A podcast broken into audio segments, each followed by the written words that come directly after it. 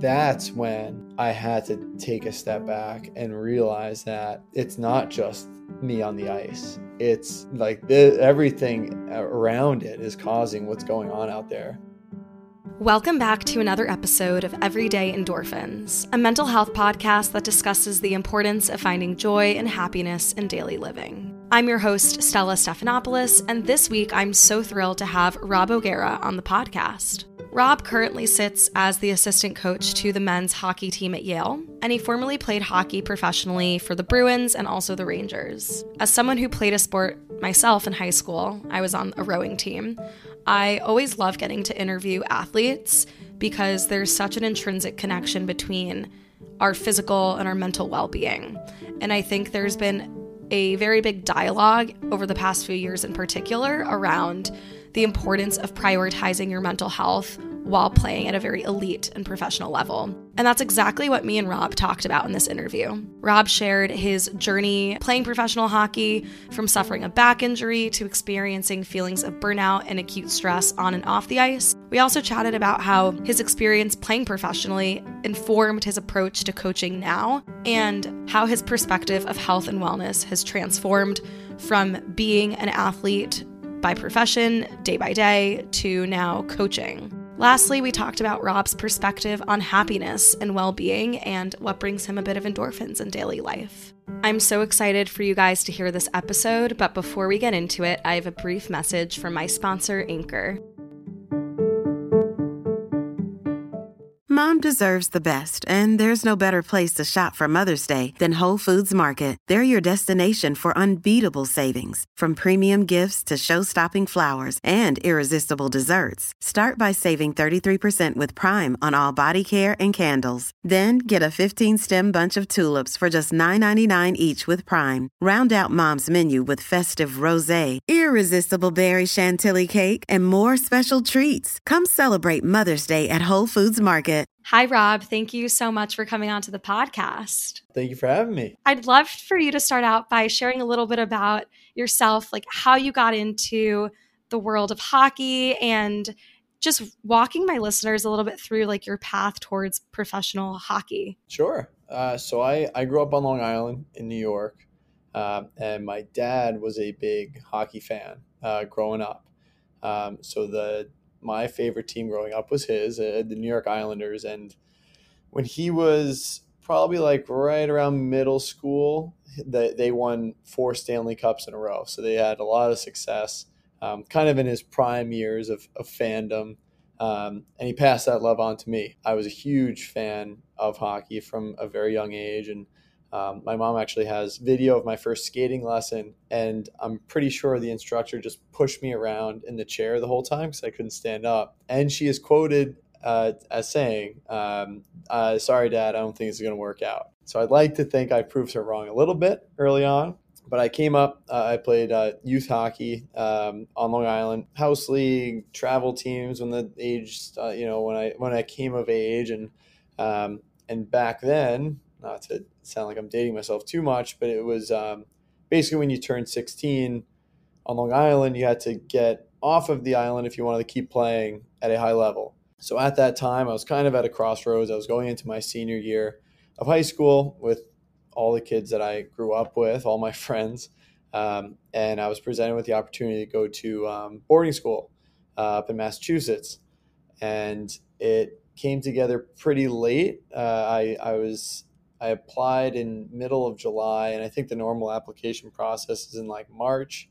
Uh, I was accepted on August 1st, and I had two or three books to read by the time I got on campus in late August. And um, so now I was living in a dorm uh, with three strangers from, I swear, all, all corners of the earth. And, and I was uh, kind of thrust into this new environment. And But I, as cliched as it sounds, it was kind of the the perfect thing uh, for me and, and in terms of furthering my hockey career, my education. And um, so when I got to Milton Academy is what the, the boarding school was called, I repeated my junior year.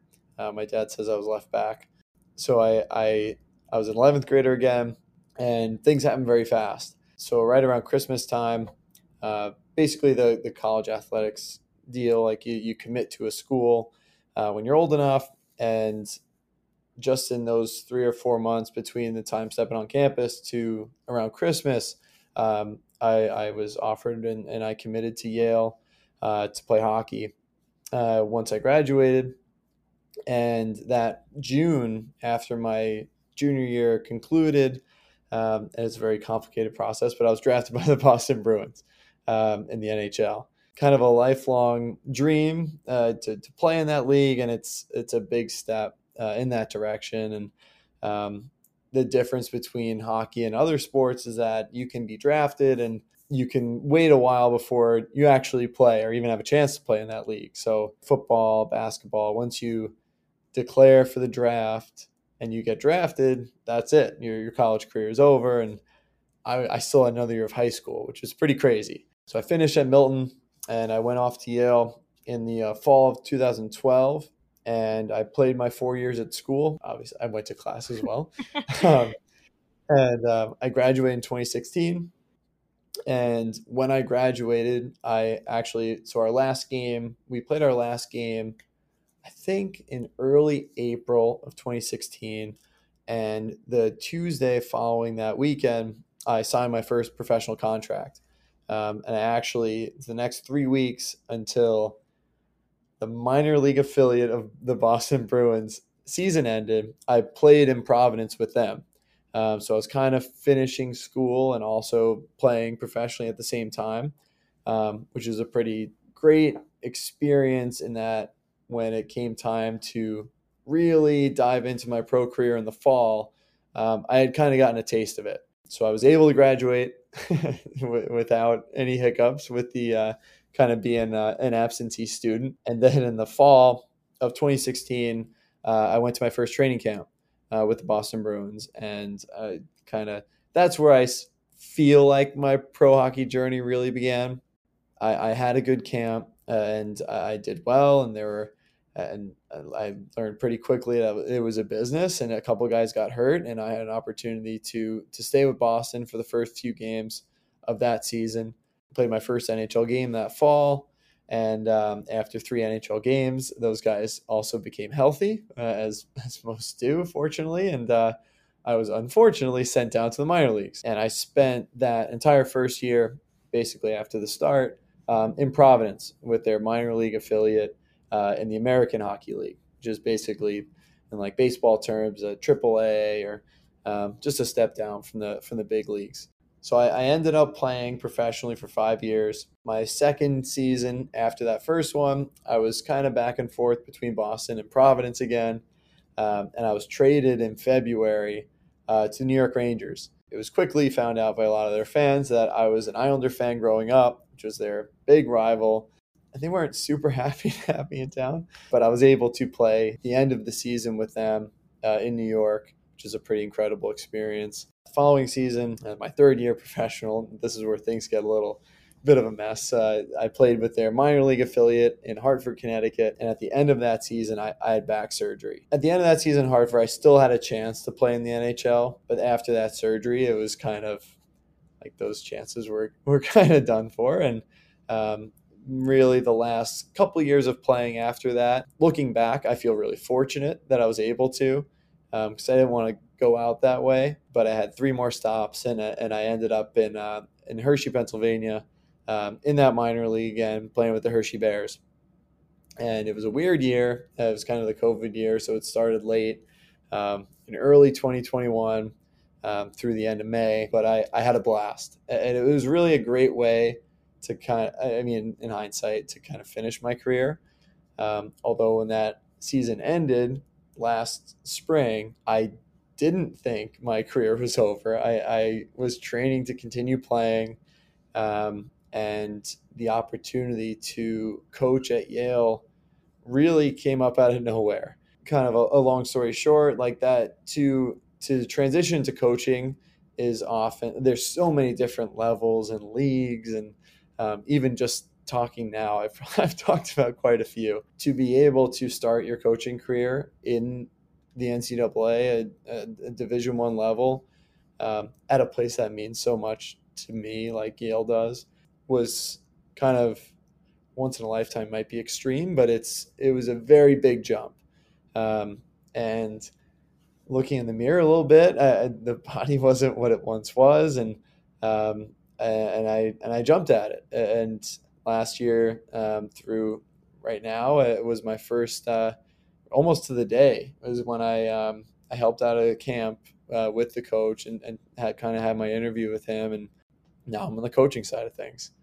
Um, so that's kind of been my my journey through hockey, as uh, complicated and, and, roundabout as it's been. It, I'm I'm happy to still be in the game. Yeah, well, I mean, as is life. I feel like we plan for one thing and then something else completely happens. I have a ton of follow up questions from that from what you just described, but the first being as you were growing up and playing hockey and you were you noticed like yeah I'm, I'm pretty good at this and you would accomplish so much at such a young age was the goal always to play for the bruins like was that always your north star so i i'd say the nhl was more like just in general like i it could have been i could name all 32 teams in the league any opportunity with anyone would have been the ultimate goal growing up a new york islanders fan like if i when I was playing when I was young, I mean, God, like even when I if I ever get to play video games now, like if I if I'm like now I'm in the game, which is still crazy, but like when I was growing up, like you know, you create your player.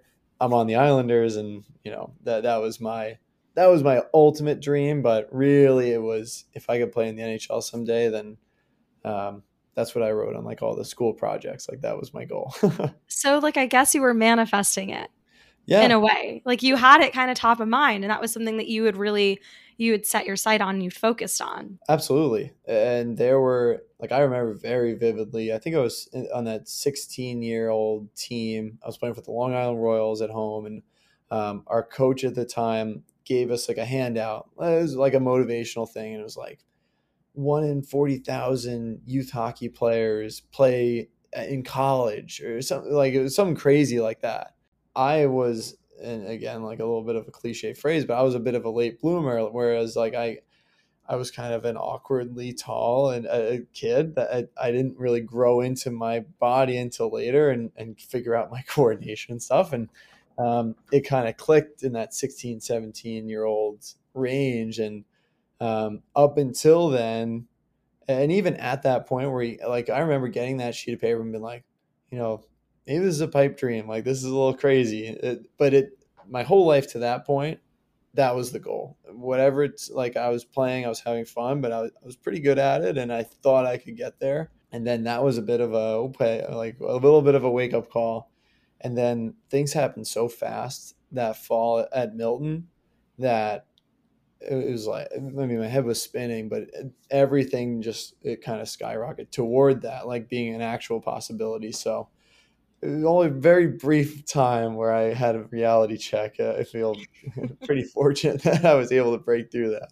Yeah, totally. And I mean, it all happened when you were so young. Clearly, it seems like you kind of just followed your passion. Like you love to play. I feel like when you're younger and you're exposed to a sport and you just kind of keep up with it, like it's a fun hobby. It's a fun way to get in physical activity. It's it's really like community building. You're on a team. You're with other people.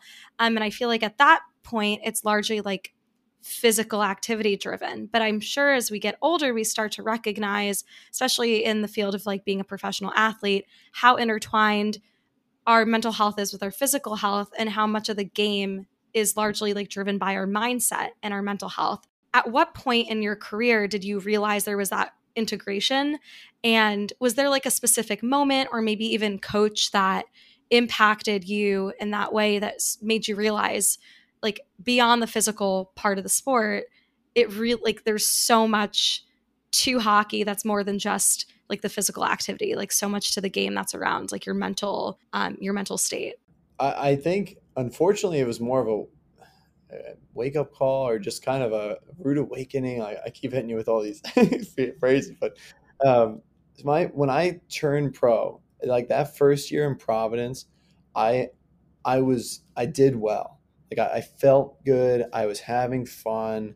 I was a, a prospect. I guess basically that meant like the Boston organization had a lot invested in me and wanting me to do well and advance to being more of a part of their the big club.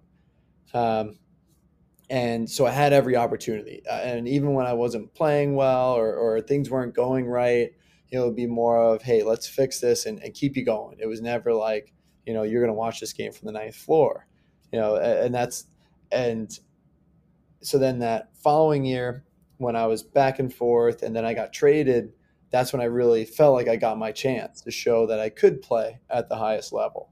Um, and I did. The hardest part was that training camp that following year. So the beginning of my third year, and I know this becomes a, a absolute uh, spider web of, of experiences, but that third training camp, I went to New York and I really felt like I had a shot to play in the NHL full time. Um, I had an incredible summer. I had had that experience. Like I knew what was expected of me, and I was going against the best guys in every drill. Like all, I was really doing everything I could in my power to make that team. Um, and even when I was sent down uh, originally to to Hartford, I was like, oh, okay, you know, I'm going to go down here. I'm going to dominate. I'm going to show them that I need to be back up there. Even then, at the time, they, they gave me the, uh, the I was the assistant captain of the team. Um, I had a lot of responsibility. That's when I think all this pressure that I kind of, not inadvertently, but like I didn't even realize I had the expectations I had set for myself down there, and I didn't meet them right away. And the first month didn't go well at all. I I was where my play would kind of spiral into you know, I'm not being a great teammate. And now, oh no, I'm not being a good leader. Like, this is my first leadership role. Um, and now, you know, this is all like piling up all of a sudden and then, you know, circling back and, and affecting my play. And I'm continuing to not play well. And, and I mentioned watching a game from the ninth floor. Now, in this organization, okay, I'm I'm now an older guy, as crazy as it sounds, at like 25 years old and that investment in me was dwindling. Uh, that's how, how quickly it happens. And um, I remember I, I was, they call it getting scratched. So I, I didn't play uh, one of the games. Basically, I was one of the odd men out. I, I watched from the ninth floor uh, in Hartford. And, and it had, I hadn't experienced that in my, my whole life to that point. Like I, it, I never, I was fortunate enough to never have that in college or anywhere to that point. And that was the first game I watched, and it it it did a number on me in terms of like my confidence was shot. I didn't know like. I didn't, you know, how do I respond? Like, I'm, I'm supposed to be a leader on this team. I'm literally playing so poorly that they cannot put me on the ice. Um, how do I bounce back from this? That's when I had to take a step back and realize that it's it's not just me on the ice. It's like the, everything around it is causing what's going on out there because I knew I could do it. I was healthy, like the whole thing. Fortunately, back in one of my first training camps in Boston, they had a sports psychologist come in. Um, his name was Dr. Uh, Steve Durant. And he was a pretty incredible guy. He was a rugby player. He actually lost one of his eyes playing rugby. My dad used to play rugby in college, and it really is like an aggressive sport. so, like, yeah. kudos to everyone who plays rugby. If you're willing to lose an eye over that, good for you. but like, that's insane. Yeah, and he, you know, he talked through his experience, and he talked about some of the guys he's worked with, and just that element, that connection of, listen, if even if there's just a little something that's not right or, or you know, not understanding how to fix your state of mind or, or reset or, or come back to, you know, you or, you know, what makes you, you know, feel comfortable on the ice, stuff like that. Hearing him talk about that was was incredible because he was a guy, you know, he looks like the toughest guy. He looks like, you know, he he's been through a lot, and you know you hear them say that and it resonated with me and and i hadn't had a moment where i was like oh okay i i i would love to talk to someone like that. Finally i reached out to him. I was, I was like hey like here's exactly what's going on. Like I, I and he talked me through it and that was it took a lot for me to do that and even now in hindsight like i'm ashamed to say that because like now I have an understanding of how much it helped and you know how much talking to someone helps. Uh, like or at least me personally it's different for everyone but um, that turned my season around. Like I, I was a 180 and there was a big chunk like right through christmas where i was playing really well. Um, and i and i learned how to reset myself and how to you know remember what got me to that point. And then of course my back uh, got shot and, and that was kind of that but um, that was a, a huge moment for me and i wish it, it, i wish i had figured that out or at least open myself up to that a little quicker. There probably still is kind of like the stigma around like talking to someone and hopefully like in athletics there are things that are trying to be done to break that stigma or at least like make it more accessible and like normalized to to talk to someone. I guess that's like what sports psychologists do like they they understand kind of like what the athletes are going through and they're there to kind of help normalize those conversations. So i'm i'm so glad that you had that opportunity and it was kind of that wake up call for you. But then like you mentioned you actually shortly thereafter suffered a physical in- injury like having to get surgery. That took you out of the game and just anything that kind of takes you out of commission i feel like is just incredibly challenging. So how did you deal with like the new challenge that was on your plate at that time. Like after you had done all this great work and you felt like you had kind of resolved maybe those issues that you were you were working through with the sports psychologist and you were finally like getting back to the way you wanted to play on the ice and then this thing happens like having to get back surgery like how did you get yourself out of that maybe the biggest signal at the state of my mental health being in a better place was that when it did happen i was so grateful that i had kind of gone through that experience as opposed to like if I was at my bottom and then I got hurt, like I can't imagine what state I would have been in. So I was actually grateful, um, which was, I mean, in hindsight, it sounds a little crazy, but I like I like that is how I felt at that time. I, I did eight weeks of, of rehabilitation because the last thing I wanted was surgery. Two weeks before the end of the season, I was actually able to come back and play. Um, played two games, and I felt okay the worst part, so it was a pretty bad herniated disc, and it pinched a nerve, and and it, I'd have pain all the way down my leg, down to like my heel. Those symptoms were getting better during the day, but my sleep, I, I couldn't sleep. It was like two months, I didn't sleep a second. That was still bad, but I was able to, in the like, I'd wake up, I know like, okay, I move myself like this, and I feel okay. I can do my, you know, I can live normally. Um, and the Tuesday after those two games, all my symptoms came back. I was right back where I was, and um, and I was, and that was a tough moment because it felt like I was getting close to kind of, you know, hey, I might have a shot at not getting surgery and, and kind of rekindling where I was. Um, but then basically that was that was that and and to avoid further damage of the nerve surgery was pretty much necessary and um, and I got it done and then the next chapter kind of started and and getting in that mindset of you know what now? And I'll tell you when I when I came out of surgery all my symptoms were gone. I felt incredible. And like I I slept for 15 hours after my surgery and it was probably the best sleep I've ever had.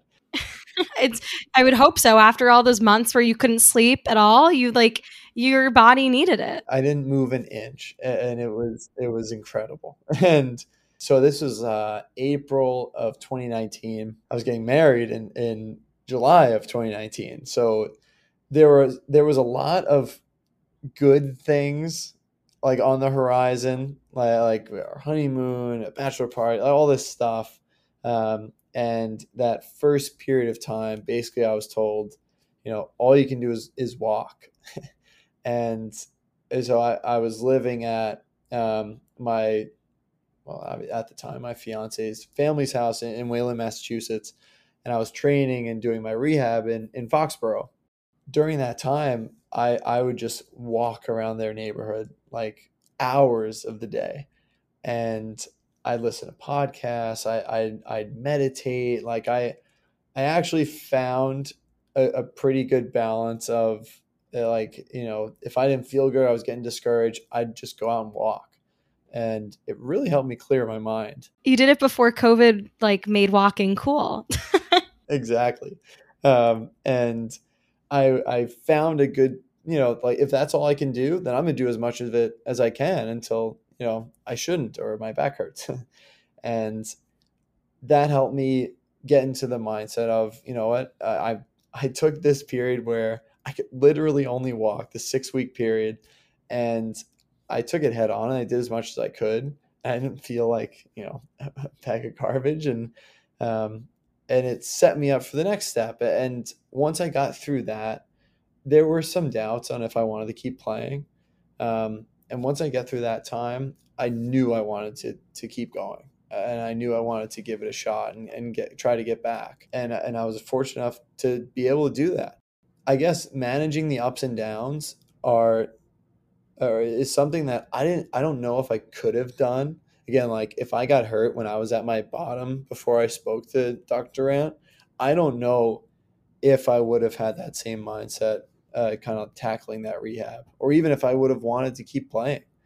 Um, because that, that was really the first time in my life, some of those days going to the ring, because I was embarrassed, you know, at, at my performance and how I was handling myself that I'd park outside and be like, I, I don't know if I want to go in and, and see these guys. Like I, I it, it was something I never felt before, and to be able to have worked out of that again, like I was really grateful for that experience. Yeah, in a way, it was almost kind of like a blessing in disguise. It, it set up your mind in a better way for experiencing like a physical injury yeah in a way i guess it's it's good to have the perspective to be grateful for going through those mental like hardships and challenges because it ultimately set you up for maybe more success when your physical health was actually impacted and to kind of get yourself out of that you need a strong mentality you need a positive mindset you need like those fundamental skills to help you kind of persevere and move forward moving away from your career playing hockey professionally now you're coaching back at Yale, which is so cool to like be back at the school that you went to for undergrad and that you you were also playing at. So, can you talk a little bit about what the transition was like after like playing professionally and now coaching because you're still really young. And so like I know we spoke briefly kind of about like this this interesting dynamic where you're coaching people who are not that far in age of you. So I uh, would love to hear you chat a little bit more about that. I'll, I'll preface it. So my our head coach, he also started his coaching career as an assistant at Yale. He played for two years professionally and then started coaching. So he literally coached guys that he played with for two years. When I got into this, I I coached guys. So this this year of seniors, um, these guys will be the last group that played with players I played with. And I thought that was a little close for comfort. Um, so then I think about what, what Keith went through, and it's like, okay, you know, it is there is crazier out there. But um, honestly, it, it it was almost like that experience at Milton. Like leaving home happened so fast and unexpectedly. My interview, so to speak, happened this time last year, um, the guys get back on campus in less than a month. I was going through my background check, so I couldn't even deal with the team until like mid September. So I was just thrown right into the fire. and it was our, our head coach, his name's Keith Allain. Uh, he's been a he's been a head coach at, at school for 15 years now. Um, and he's done everything in hockey. He, he really is a special guy. And he's not the kind of guy who's going to hold your hand through things. Um, he's going to trust you to, to figure it out and, and that you're there for a reason. And um, our other assistant coach, his name's Joe Howe, um, he was extremely helpful and kind of like helped me figure out the logistics side of things, like expense reports and, and recruiting travel and all this all this stuff that we deal with outside of coaching. The transition happened so fast. Again, like it, it, there wasn't time to dwell on not playing anymore or to even like you know if i don't know how to cut this video like there wasn't time to say oh man like what am i going to do like i i just had to figure it out i think diving headfirst into that helped me a lot and this past year with with covid was still a mess and Um, uh, we had a, a, short roster because guys left uh, when our season was canceled the year before, and our other assistant was new as well. So basically, it was a whole new staff too. Um, there's just so many things, and uh, I could tell you a million stories about buses breaking down and allergic reactions. And I'm pretty sure every obstacle I could have hit in the first year of coaching, we hit. You did. I mean, like, talk about things happening happening just so unexpectedly and having to put out fires and just deal with things happening without you ever anticipating it. Like that's stressful, but you have to kind of like think quickly on your feet. Yeah. And again, like that that like gratitude also like I, I was so happy there'd be moments where i'd be like ah oh, you know what i miss playing it kind of took a while but I, like i miss it and then it would be like you know but i'm i'm still in hockey. I could walk into the locker room and and you know and and feel that you know that camaraderie and that you know and you know helping these guys get to that you know where i think they can be like stuff like that like fill the void immediately. Um and that's like I, I, I really have a lot of fun doing this and it but it really it comes back to i'm so happy to be in the game of hockey because um, i really can't imagine myself involved with anything else it's great that like you had that experience playing professionally because i'm sure there were a lot of moments in your professional career that you can kind of reflect on and use as learnings to now actually be a better coach so what elements or maybe moments from your experience do you draw from to be a better coach? Like, where does your inspiration come from? Honestly, like uh, what I've, the first thing I look toward were, were coaches that influenced me uh, and that stuck with me over time. My freshman year at Yale, um, we had so Coach Allain was our head coach, and both of our assistants. Um, one his name's Dan Muse, and he's coaching the NHL now. Like he he's done incredible things. And our other assistant at the time, his name was Red Gendron, and he is a legend of the game. Like we had no. In hindsight, we had no business having a college staff that that was that loaded, so to speak. Um, Red was one of a kind. Unfortunately, he passed away last year, but um, we only had him for one year, and then he took the head coaching job uh, in Maine. And in that year, the amount that he instilled in there were eight of us uh, on the D corps at the time. Um, the amount that he instilled in us, and just uh, like he he the habits uh, he he preached the seven habits of highly effective defensemen um, and we were all D-men.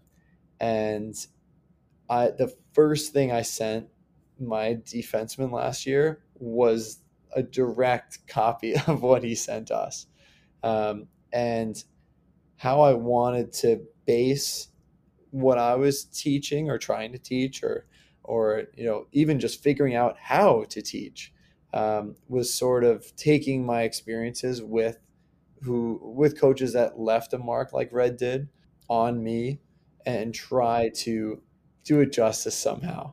And even then, like being able to see what resonates and what doesn't, and what works and what doesn't, and um, and trying to adapt on the fly as much as I could and absorb as much as I could from the other coaches, like that. Uh, being able, I think, being being a sponge, another you know cliche I'll throw at you, like uh, doing that, especially in such a new situation um, I think allowed me to be effective last year, and is really why I'm excited to. I, this the whole summertime is recruiting, so we're not on campus, we're not really coaching, and once September hits, we're like back in that, um, and I miss that, and I feel like I've I've made so many strides to become a better coach last year that this hiatus of not being able to use them or, or continue to build that, I'm, I'm like itching to get back. so um, it's, I think learning and trying to use the best examples I had was the best thing that worked in terms of making that transition. And what's really exciting too is that you're kind of coming up on your one year mark now. And like just think about how much more you're going to grow and how much more you're going to learn as you continue to progress like in this part of your career because I feel like the first year where you're trying something new, it's always such a steep learning curve and it takes time to really like get into the flow and like get comfortable and then like grow in that. So it's only more exciting things to come. I have a few questions from my listeners who are into hockey. So I'm just going to read this from my phone. And I wanted to make sure that I asked these. As you know, and as a lot of like my friends and listeners know, even though I did play a sport in high school, I never really like grew up watching sports or like like I literally fell asleep at a football game once. Like it's it's not good. I've gotten much better now. um and I've like actually grown to enjoy watching sports like with friends and whatever, but for those who like really know me, sports have never really been my forte. Um so thankfully my listener community um had some other questions that they wanted you to answer. So, one is what do you think that the NCAA is doing to support students um, with mental health? I'd say it's it's more like I could speak for Yale uh, and and my experience for um, yeah I mean I, I mentioned like this past year was anything but smooth but um, the resources that our athletes have um, not only like we there's a sports psychologist that helps our team um, and the uh, basically you can make a, an appointment with them and, and, sort of talk through you know what your individual thing was or, or is and and um, and have more of a one-on-one because they'll they'll come in at the beginning of the year they'll have their spiel and their presentation and i think that individualization piece is what's most important um, and again like we mentioned the stigma like i think that things like that, even just a presentation, like picks away at that. Um, and I try to, and I know, like, obviously in my experience, that's something that helped me a ton. Um, and telling guys like a, a, a, few times last year, like, hey, like I'm in a rut. Like, what? How do I get out of this? Or like, you know, I can't get over this play or something like that. And and, and like the first thing I say is like, I there's not much I can say because I'm not trained in this. Um, I can try to teach you what to do instead, but talking to someone through it and figuring out why this is lingering and stuff like that, it's something that really helped me. Um, so having that resource to point to is awesome. Our, our head coach, his daughter, uh, runs a mental performance. Basically, she's a performance coach uh, on the mental side of things, and um, she's been an incredible resource for some of our guys. And obviously, that's outside of Yale, but I think the NCAA, it's more case by case, like school by school. Um, but I think it's becoming more and more accessible everywhere because it's you see professional athletes talking about it more now than ever, and that sort of exposure and that hey, like that guy's the best quarterback in the world. He's dealing with this stuff too, and like that's eye opening. And um, unfortunately, that is what it takes sometimes to get people to open up and try it. But we're definitely very fortunate at, at Yale to have those resources for our guys. Definitely. And I think even just knowing that it's like a psychologically safe environment to be able to come to your coach or your teammates or whoever to express that you're like struggling with something I, I feel like is like the first step and, and so crucial so that's that's great to hear the second question that I wanted to ask what has been the most effective method for you when it comes to optimizing like team dynamics, chemistry, building that like tight knit culture on your team? That mostly comes from the guys in the room. Um, like there were moments in in our office where we turn to each other and say that this our guys are too close. um, they're back when I was at school. That maybe once a week is a lot, but uh, uh, pretty often there were some scuffles in practice where guys were just get ultra competitive and they go after each other and you know a couple punches would be thrown and separate and that's that. And um, we never had anything like that this year. And the, the accountability is a huge piece and i'm kind of veering off track but um, we always like that competitive nature and that like you know i'm trying to make you better. It's not like i'm being a bad guy. Like we we miss that a little bit. But that was because our team was so close and i think there was a bit of fear like you know if i go too hard at you or i tell you hey you got to pick it up like you might think I don't like you or, or, or something like that. And I think some guys were a little hesitant to take that step to, to answer the question, you know, because I veered off a little bit. Um, our head coach is very professional in that until you graduate or play your last game, he's not really going to be your buddy. Like he's not the kind of guy you, would approach and say, "Hey, like, oh man, my test was brutal today," you know, like, and he's gonna like elbow you in and make a joke about it. Like he's, you know, it, uh, it, he'll let the guys operate. He puts a lot of responsibility on them to make sure, hey, like, you know, we're up for things. We're, you know, we're close knit group, all that stuff, and my dynamic in is kind of being a guy that they can approach um, and sort of understanding that our head coach is not a guy that's going to pal around with you much by design. Um, whereas I can be that outlet. And I can be a guy, you know, you walk in the door of the rink, I'll give you a fist bump and, and ask you how your day was. You know, kind of bringing that energy with me of, of positivity of you know hey we lost our first seven games in a row this year. I'm not saying that my energy is what turned it around but every day i tried to be consistent. And you know if the guys were down i was always going to be at that same level. And that's something i always appreciated with our head coach even though the level was a little lower. Um, not to say his energy is low but it's that you know he's not going to be that smiling guy. So kind of finding my area of you know what can I bring to this team to keep the energy up and keep morale high and and kind of be that you know almost opposite force of our head coach. I think it it promotes kind of an environment that has a better mix. I think that's what helped me be successful this year and, and kind of you know gain respect but in a different way than the head coach had. I mean even as I listen to you answer this question like it is making me kind of reflect on my experience in high school. And like every year we had a different set of coaches and assistant coaches. And i think there's something to be said about like the balance of having a coach who maybe like plays i'm not going to say like the devil but like is a bit scary like a bit more intimidating because yeah. it kind of like like gets you to like focus like be on it. But having someone who's like a bit more approachable helped me at least to kind of balance things out. And high school for me was really stressful. Academically like high school is difficult. Socially just so much going on.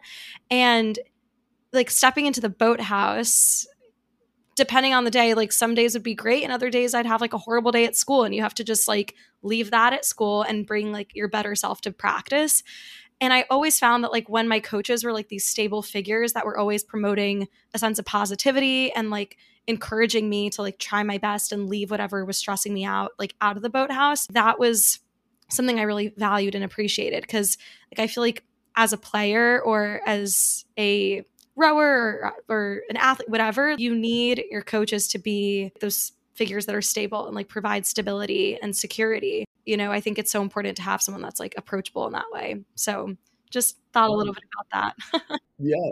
Knowing what you're gonna get that consistency like that I had coaches in the past that would be your buddy one day, and then the next day it's like it's like Jekyll and Hyde, and it's like, all right, the, the, I'm already thinking about this too much. Like I can't think about what kind of mood you're in. so trying to be consistent in that regard, I think it does help. Yeah, totally. Well, those are just a few of the questions that I had from my listeners, but my signature question is something that I ask every guest that comes onto the podcast. And it ties into the theme of what I discuss here on the show mental health, happiness, finding things that light you up, that bring you those endorphin rushes in your day to day life. So, aside from sports, because I'm sure that's a big endorphin boost for you, what is something that brings you a bit of endorphins or joy in your day to day life? So, the and it was tough because during the winter, all of a sudden, when we got home from work, it was when I got home from work, it was dark, uh, so we had to move it to the mornings. But taking a walk, so we have a dog. Her name her name is Maisie. She's a, a Shih Tzu poodle mix, um, and, and, walking with her and and Isabel, my wife, um, once a day. Like there were a lot of things switching because professional hockey all of a sudden like one o'clock the day was over and now it was just filling time making the transition to really valuing the time and removing myself from the rink, like this last year especially, like being able to have that time walking with them was the best. And it would it, was like that reset, that oh, like a breath of fresh air, like that is something that I've val- I've obviously I've always valued my walking, but um, walking with them at least once a day is the best. Um, and I really enjoy that time. Yeah, in good company um, too. Yeah. So that's that makes it even better. Uh, I totally feel that. I don't have a husband or a dog, but going on walks with friends for me is definitely something that brings me a lot of endorphins. Yeah, ah, you stuck in the rink all day, and, and for us, and then getting outside a little bit, and um, and I even say stuck in the rink. Like the first thing I was thinking of now, especially because professional hockey became a little stressful at times, I play men's league on Thursday nights and getting out there with that group and that like light, like uh, we're all here to have like that is, it's something that almost reset hockey. Is like this, I love this. And there was no stress, there's no thinking like that's, it's, it's interesting how it, that became that again, uh, kind of what I fell in love with in the beginning. Yeah, like you can re-engage with the sport, not necessarily playing professionally, but doing it more for fun now. For I like I see a lot of um like I feel like a lot of people who like grew up really focused in athletics who then like kind of take a break from it tend to kind of come back. And it's it's great to like still have that experience, I'm sure. It was such a pleasure having you as a guest on the show, Rob. Where can my listeners find you if they want to connect with you or follow along? Probably Instagram is the the one I've figured out the most.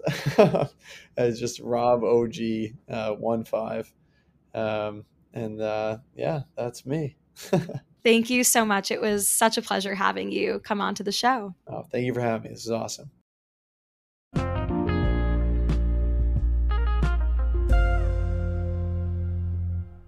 Thanks for listening to this episode of Everyday Endorphins.